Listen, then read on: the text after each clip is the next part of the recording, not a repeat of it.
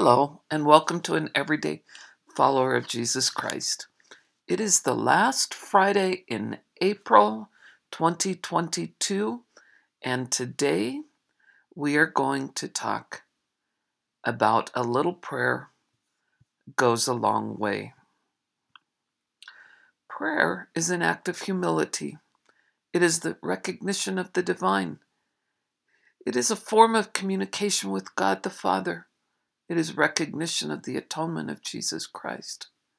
Prayer is demonstration of love. It is a force for good. It is comforting. Prayer is a conversation between you and God. Prayer is how the comforting promise Jesus gave to all of us in Matthew chapter 7 verse 7 is fulfilled. Quote, Ask and it shall be given you. Seek and ye shall find.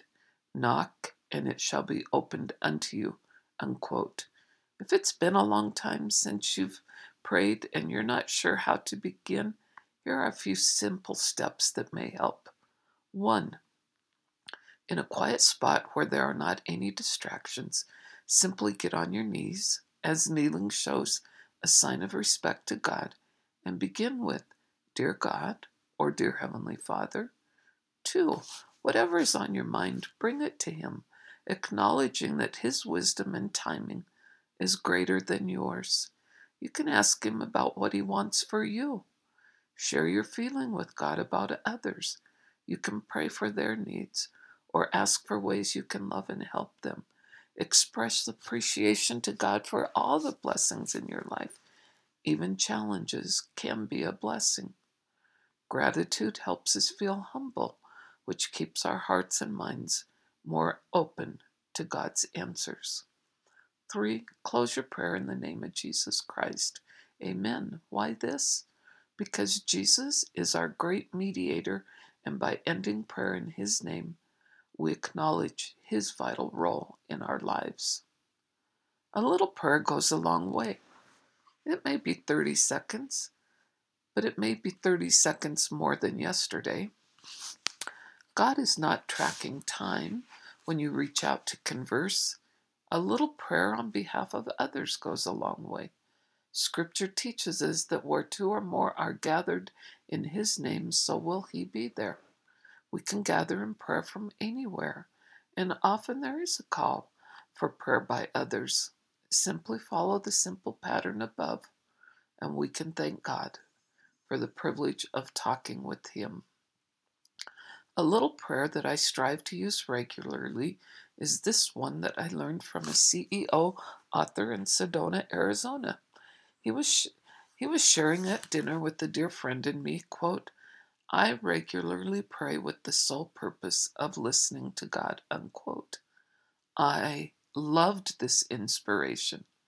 My prayer sounds like this Dear Heavenly Father, this is your daughter Cheryl and I come before you this morning to quietly listen to what thou hast to tell me, to help me, and guide me.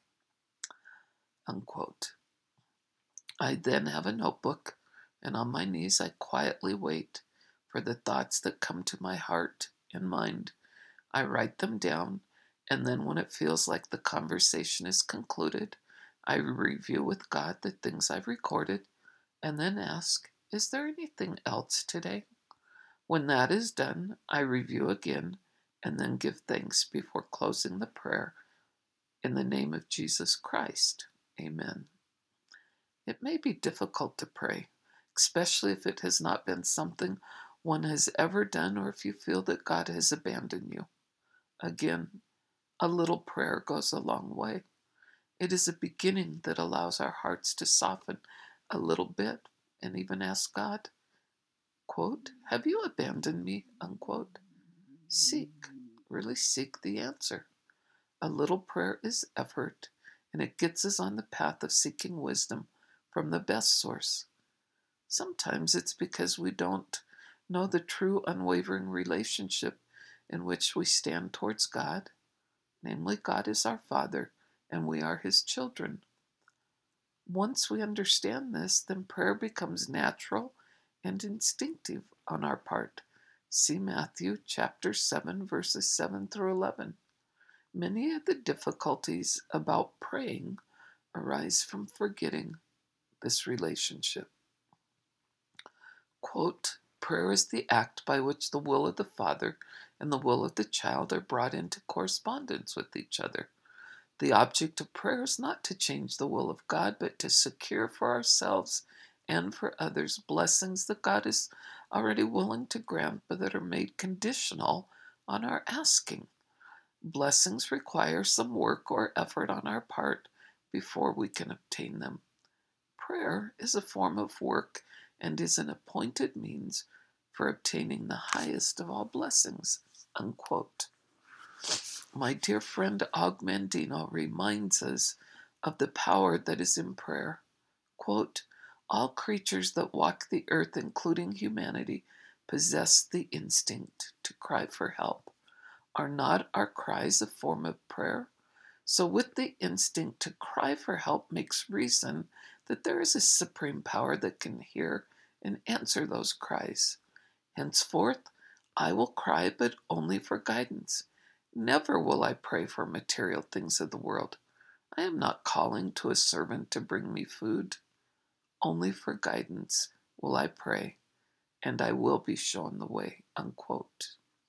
Today is a good day to offer a little prayer of gratitude for the blessings we have, even if only a prayer of gratitude that we can breathe is all we have. Won't you join me? Until next time, God be with you.